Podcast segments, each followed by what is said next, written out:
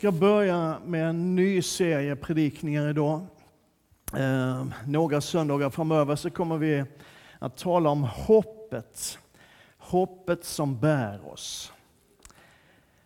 Och det är ju så att hopp är en väsentlig del i varje människas liv. Från det vi är väldigt, väldigt små så börjar vi hoppas. Kan hoppas på allt möjligt.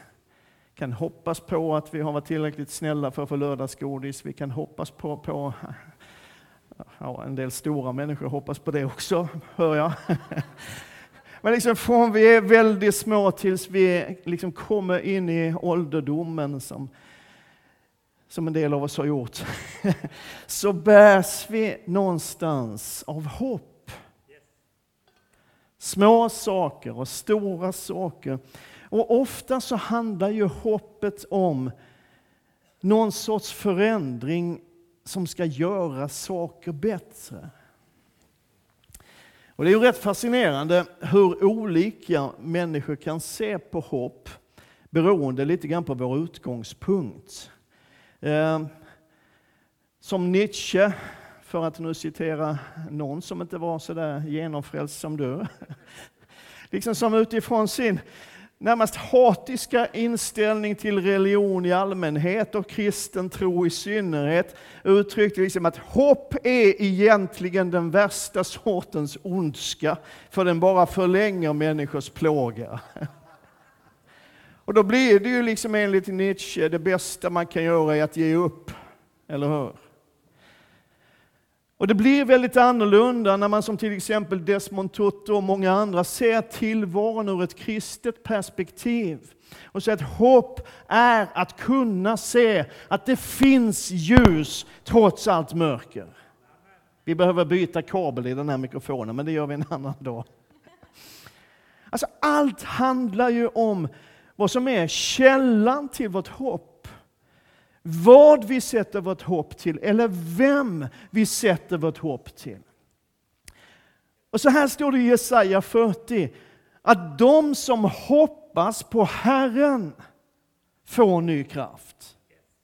De lyfter med vingar som örnar, de springer utan att mattas, de vandrar utan att bli trötta. Vilka? De som hoppas på Gud. Det finns liksom en kraft och en energi. Det finns någonting som bär och lyfter en människa när man sätter sitt hopp till Gud.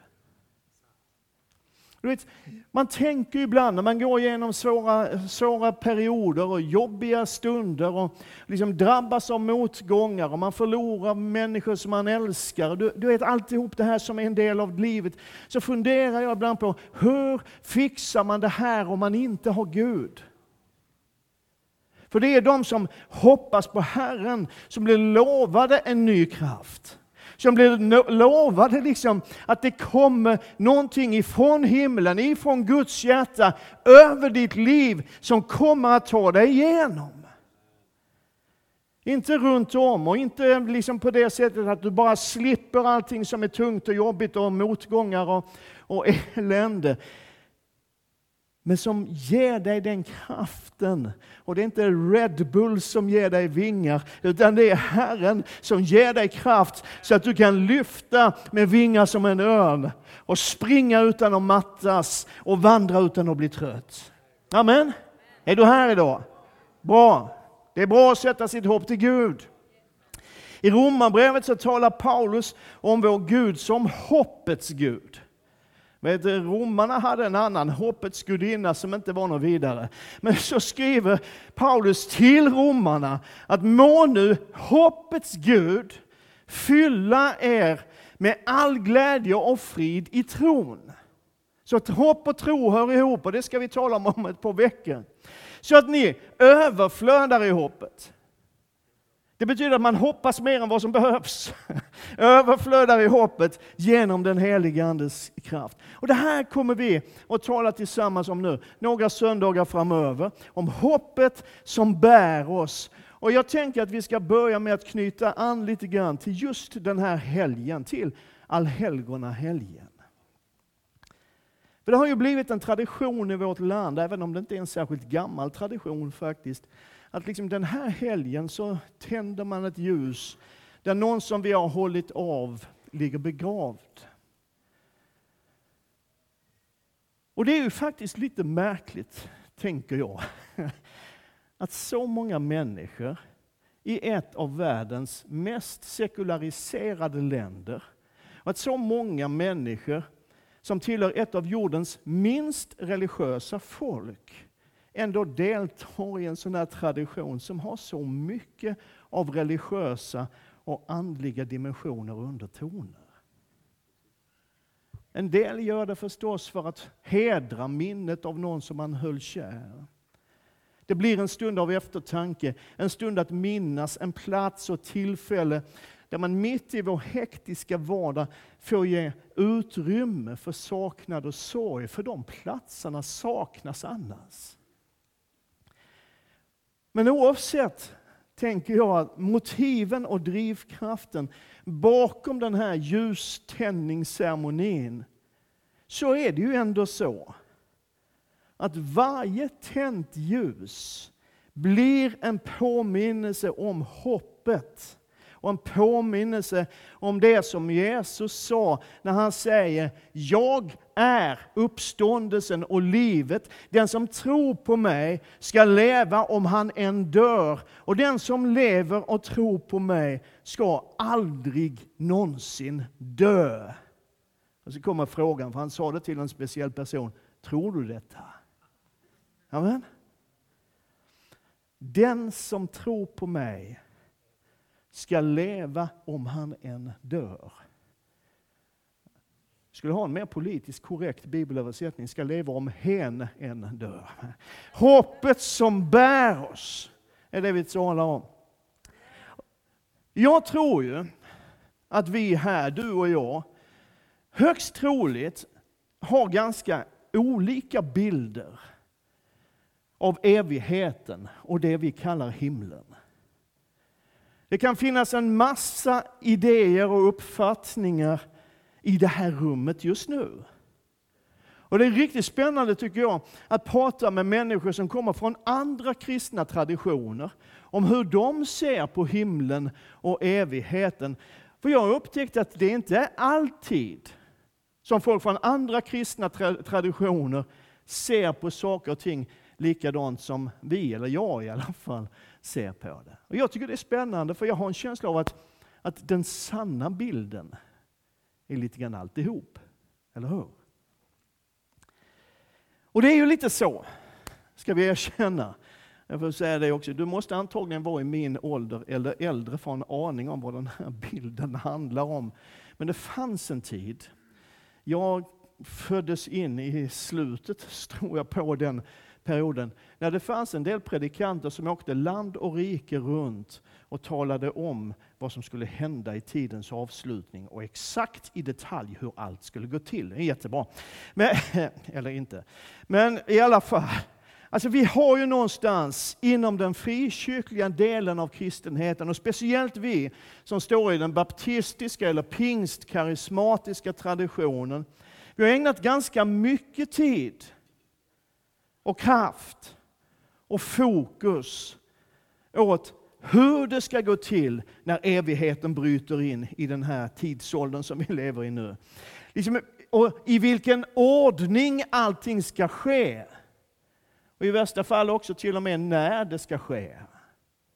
Och vi har ägnat tid och kraft åt att fundera på hur kommer det att vara på jorden innan allt det här sker som Bibeln säger ska ske. Och vi funderar på, åtminstone i viss mån, då och då, vilka kommer att få vara med i det vi kallar himlen. Det har vi liksom haft ett fokus på något sätt. Och jag tänker inte tala om något av det idag. Det var väl befriande och härligt, eller? Utan jag skulle vilja tala i några minuter, rätt länge, men några minuter om vad Jesus säger att evigheten och himlen egentligen handlar om. Och jag skulle så gärna, det har varit min bön inför den här söndag förmiddagen, att vi skulle få hjälpa både dig och mig att fästa blicken på Jesus. hjälpa oss att förankra vårt hopp i honom. Speciellt du som kanske under året som har gått har drabbats av sorg, har drabbats av förlust. För det är ju liksom en sån helg när det kommer över oss. Eller hur? Vår familj har drabbats av outsäglig sorg under det här året. Och det är liksom när, man, när det är den här helgen, någonstans så kommer de här tankarna, funderingarna. Nu ska vi tillsammans bara söka vad Bibeln säger om hoppet som vi bär och som bär oss. För jag tänker att ju mer vi har lagt tid och energi på att hitta svaren på alla de där frågorna om hur och när och vem, desto mindre kraft har vi ägnat åt att faktiskt beskriva vad det är vi hoppas på. Vart det är vi menar att vi är på väg. Och så har vi fastnat i ganska, förlåt att jag säger det, men vi har fastnat i ganska jobbiga bilder om vad himlen är. Baserade någonstans på, på en sorts övertolkning och bokstavstro av de syner och visioner som Johannes skriver om i Uppenbarelseboken och som han själv säger är just bilder och symboler. Är du med mig nu? Gång på gång så försöker Johannes att förklara vad det är han har sett. Men han är väldigt noga hela tiden att tala om att det var så som, och det liknade, och det såg ut som. Och om vi missar, tror jag, att Johannes själv säger att han använder bilder och liknelser och symboler, så finns det en tydlig risk att vi övertolkar och bygger upp någonting som faktiskt förminskar och banaliserar vad evigheten bär med sig. Det är ju lite grann som den här då, den danske konstnären Heinrich Doms tavla. Den står vid flock. Ett hav av människor. Alla på samma plats och alla gör samma sak. Jag vet att jag för några år sedan när jag här i ena kyrkan talade över det här ämnet om evighetshoppet, så berättade jag om den här damen som jag mötte i en församling där jag arbetade. Som var över 80 år gammal och som hade varit kristen i hela sitt liv. Faktiskt när vi satt och pratade vid ett tillfälle i hennes kök över en kopp kaffe så uttryckte hon en viss tveksamhet inför hur härligt det där med himlen egentligen kommer att bli. Jag ser inte så religiöst from ut, för du har tänkt den tanken du också. Hon sa så här, det verkar så förtvivlat långtråkigt. Och så frågade jag, vad, vad menar du med det? Och så citerade hon från den svenska texten till sången Amazing Grace, som heter Förunderlig nåd på svenska. Det är en genuint usel översättning. Eh, och det hon refererar till finns inte alls med i den engelska originaltexten. Men på svenska så börjar sången så här. Förundrad jag hör ett glädjens bud. Eller hur? Och sen en bit in så kommer det här. Och när i mångtusen år vi där har sjungit den nya sång, då blott en liten stund för oss har svunnit hän av evigheten lång. Och så tittade hon på mig och sa hon, hur kan det vara ett glädjens bud? Den engelska originaltexten säger mer ungefär att, att när vi har varit där i 10 000 år i ett ljus som är strålande som solen, så har vi inte mindre tid kvar att prisa Gud än vad vi hade när vi kom. Och det är lite annorlunda uttryckt, eller hur? Mark Twain skriver i Huckleberry Finns äventyr på samma tema. Jag vet att jag har nog kört det här förut, men jag tycker det här är lite roligt. Huckleberry har haft ett långt samtal med Miss Watson och sen kommer han och berättar att hon gick på och berättade allt om den där goda platsen. Hon sa att allt man får göra där är att gå omkring hela dagarna med en harpa och sjunga i evigheters evighet. Visst längtar vi till himlen? Jag bara älskar Gary Larsson och den här är en av hans mer fromma teckningar. Mannen som har kommit till himlen och önskar att han hade tagit med sig en tidning eller någonting. Och lyssna på mig. Det är inte den bilden av himlen och evigheten som Jesus ger. Det är inte den bilden. Den liksom ständigt pågående eviga gudstjänsten. Det är inte den bilden som Jesus förmedlar. Ska vi kolla vad Jesus egentligen säger? Det kan ju vara en bra idé så här. Han säger så här till sina lärjungar, Johannes 14. Början av hans sista stora tal till lärjungarna som Johannes återger Så säger han så här. Låt inte era hjärtan oroas. Tro på Gud och tro på mig. I min fars hus finns många rum. Om det inte vore så skulle jag då ha sagt er att jag går bort för att bereda plats för er. Om jag nu går bort och bereder plats för er så ska jag komma tillbaka och hämta er till mig för att ni ska vara där jag är. Och när Jesus säger de här orden till sina lärjungar så är det någonting ganska revolutionerande. För plötsligt så får de klart besked i en fråga, ett ärende som har varit ganska diffust och osäkert för det judiska folket genom alla århundraden. För i judendomen så är undervisningen och teologin kring evigheten och livet efter detta milt sagt ganska vagt. Jag tror jag har sagt det förut, senast när vi predikade eh, i Markus evangeliet, att det finns antydningar om uppståndelse från de döda, om evigt liv, en evighet tillsammans med Gud. Det finns antydningar och tankar om det i Gamla testamentet som är judarnas heliga skrift. Och hos de judiska rabbinerna. Men det är inte alls särskilt tydligt. Judarna tänkte då och tänker fortfarande att det finns nog någon sorts uppståndelse och ett liv efter döden. Någon sorts evigt liv men man är också noga med att slå fast att vi vet inte vad det innebär och hur det ser ut och hur det kommer gå till och vem som får vara med. Men man tror på det, typ. Så Jesus gav svar på en fråga som hade existerat i århundraden. Finns evigheten? Finns uppståndelsen från de döda? Finns det ett evigt liv? Och vad handlar det i så fall om? Och hur ser det ut? I min fars hus finns många rum. Om det inte vore så skulle jag då ha sagt att jag går bort för att bereda plats för er. Om jag nu går bort och bereder plats åt er så ska jag komma tillbaka och hämta er till mig för att ni ska vara där jag är. Evigheten, det eviga livet, det som vi tror på och hoppas på och längtar till handlar om att vara tillsammans med Jesus, att vara där han är på en plats som han har förberett. Ja, det är värt ett amen faktiskt. Det första Jesus säger är att i min fars hus finns många rum.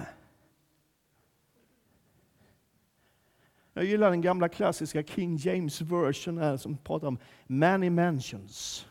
Det får en att tänka på liksom herrgårdar och palats. Och så här. Men det här betyder, när Jesus säger att det finns många rum, lyssna noga på vad jag säger nu. Att himlen inte bara är på ett sätt. Jag säger det igen så att det går in, för det här känns som att du behöver höra. Himlen, det, det är ju det Jesus säger. Det finns många rum i min fars hus. Det måste betyda att allting inte är likadant. Att himlen kan vara på mer än ett sätt. Att himlen liksom inte bara är en plats, den hänger ihop, men det finns hur mycket som helst. Det finns många rum, det finns massor att upptäcka. Och det är inte jag som säger det, utan det är Jesus själv som säger det. Det finns många rum. Har du tänkt på att en av de bilder som Jesus själv ger av himlen är den här bilden om en riktigt stor och härlig fest? Det är väldigt tyst i ena kyrkan idag. Come on! När Jesus talar om himlen så är det väldigt ofta i de termerna. Det är ett bröllop, det är ett superparty. Och när han talar om den här festen så är det liksom inte direkt en sån här stiff och långtråkig Nobelmiddag han pratar om. Det är inte en elegant och lågmäld bankett. Lyssna här vad han säger. Jesus har suttit och käkat med några stycken och så har de pratat och så är det en av gästerna som har hört honom säga så säger så här. Salig är den som får äta vid måltiden i Guds rike. Och så berättar Jesus en liknelse. Det här är superbra. Jesus sa till honom, en man ordnade en stor festmåltid och bjöd många. När tiden för festen var inne sände han sin tjänare för att säga till de inbjudna, kom nu, allt är färdigt. Men alla började ursäkta sig. Den första sa till honom, jag har köpt en åker och måste gå ut och se den. Ja, men en åker är väl för hela världen en åker. Jag hoppas du ursäktar. En annan sa, jag har köpt fem par oxar och ska ut och pröva dem. Det borde du ha gjort innan du köpte dem, pucko. Jag hoppas du ursäktar. Ännu en annan sa, och det, det här är nog den sämsta av alla ursäkterna. Jag har gift mig, så därför kan jag inte komma. Toffel. Ta med dig frun och kom på festen för hon kan behöva lite fest och glädje och någonting gott att käka när hon är gift med en torrboll som du.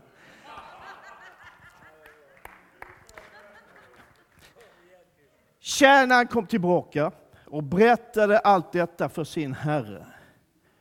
Då blev husets herre vred och sa till sin tjänare, älskar det här. Lägg av. Gå genast ut på gator och gränder i stan. Hämta hit fattiga och handikappade, blinda och lama. Och tjänaren sa, vad du befallde, det är gjort. Och det finns fortfarande plats. Då sa Herren till sin tjänare, gå ut på vägar och stigar och se till att människor kommer in. Så att mitt hus blir fullt.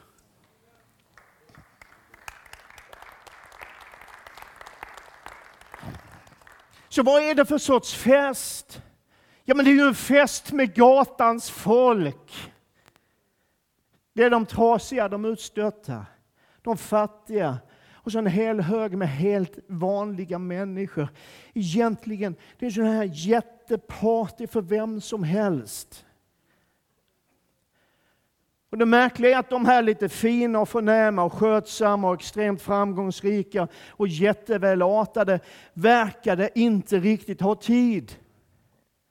De kanske är upptagna med att sjunga samma sång i mångtusen år i ett litet rum för sig själv, vad vet jag. Men festen, det är ju ett street party. Det är en riktig röjarfest som Jesus beskriver. Det är inga välartade, fina människor. Det är sådana som du och jag, vanliga bönder. Säger han som har bott i Malmö hela sitt liv, höll jag på att säga. Det har jag inte heller gjort, det var ju inte sant.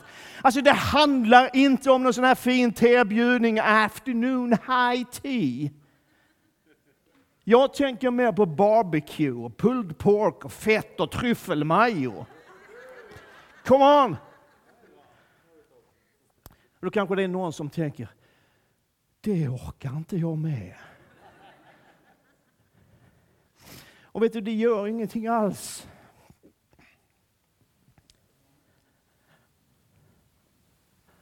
För Bibeln beskriver också att han låter mig vila på gröna ängar Han för mig till vatten där jag finner ro.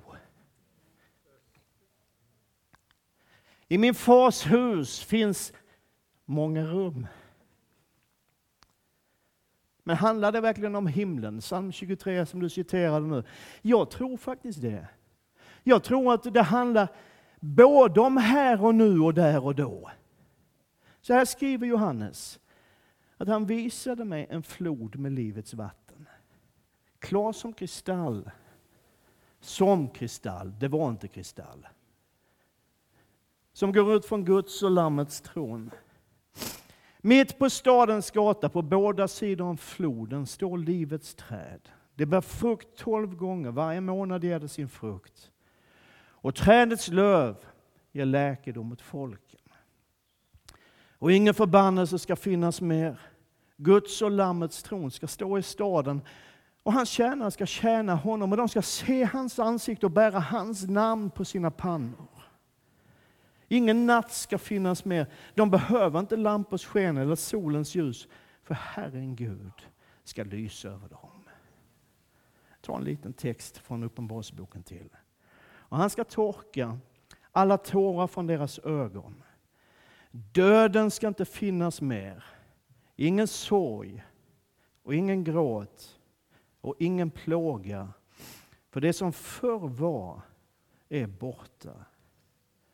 Han låter mig vila på gröna ängar. Han för mig till vatten där jag finner ro. I min fars hus finns många rum. I min fars hus finns många rum. Men du kan väl titta in på festen en stund i alla fall. Okej? Okay? Ska vi ta upp lovsångsteamet? Vi ska snart fira nattvard tillsammans. Och jag ska försöka gå in för någon sorts landning. Kraschlandning. Det finns många rum i den himmel som vi är på väg till.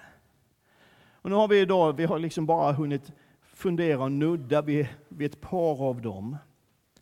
Den här vilda härliga festen och de lugna gröna ängarna, vattnen där vi finner ro. Och jag tänker att himlen är ju både den här festen och den här vilan. Och allt du kan tänka dig däremellan. Det finns säkert ett rum för de som vill sjunga lovsång i evighet. Ha det så kul! Och Paulus har mottagning liksom varje torsdag eftermiddag så att vi kan få fråga honom vad han egentligen menade med ett och annat som han har skrivit. Visst är det bra? Och för dig som tror att ditt sätt att tolka och förstå Bibeln och ditt sätt att vara kristen är det enda rätta, så finns det också ett rum Fast dit måste man gå utan att passera gå. Du kan fundera på den tills du kommer hem. Och sen när Jesus har slagit fast att himlen består av många rum, så säger han det här. Om jag nu går bort och bereder plats för er, så ska jag komma tillbaka och hämta er till mig för att ni ska vara där jag är. Igen, evigheten, det eviga livet handlar om att vara tillsammans med Jesus. Att vara där han är. På en plats med många rum som han har förberett för alla som vill tro på honom. Och Paulus skriver att det är så häftigt. Det är så fantastiskt. Det är så befriande. Så det har inget öga sett. Örat har inte hört talas om det. Och en människas hjärta kan inte ens ana det som Gud har berett åt de som älskar honom. Det är vårt hopp. Det är ett hopp som bär oss genom livet. Tar oss ner i dalarna och upp över höjderna och bara håller och håller och håller och bär oss ända in i evigheten. Det är ett hopp som är grundat och förankrat i vad Jesus själv har sagt. Det är hoppet som bär oss. En evighet i hans närvaro. Så vi ber tillsammans. Jesus, jag bara tackar dig för den evighet som du har berett för oss. Tack för priset du betalade för att vi skulle kunna vara med dig. Och här du ser oss här i ena kyrkan idag som, som upplever sorg, som upplever saknad, som har förlorat människor som vi älskade. Och du vet att den här helgen påminner oss alltid om just det. Jag tänker att vi får hålla blicken på dig. Och veta att i den evighet som du har förberett för oss, med alla dess rum, så är döden slutgiltigt besegrad. Så finns det ingen sjukdom som rycker bort människor alldeles för tidigt. Så finns det ingen svält som kräver tusen och åter tusende människors liv. Så finns det ingen nöd. Så finns det ingen ondska. För den plats som du har berett för oss, som vi längtar till, samtidigt som vi älskar livet här. Den platsen är uttrycket för ditt hjärta, för din kärlek, för din goda vilja för varje människas liv.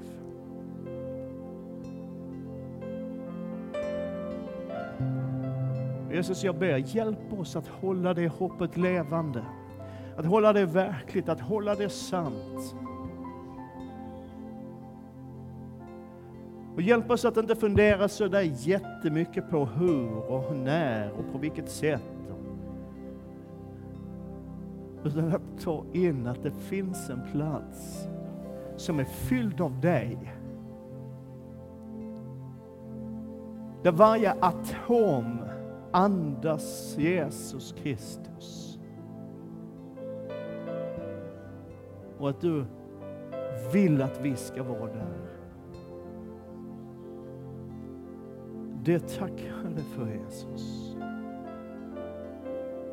Jag ber dig heligande, kom och blås liv i hoppet på den som känner sig modlös, trött har tusen och en frågor om allt som kan vara konstigt i det här livet.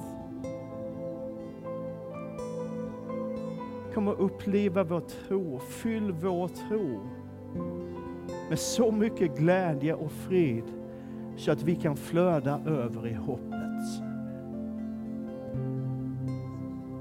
Kom helige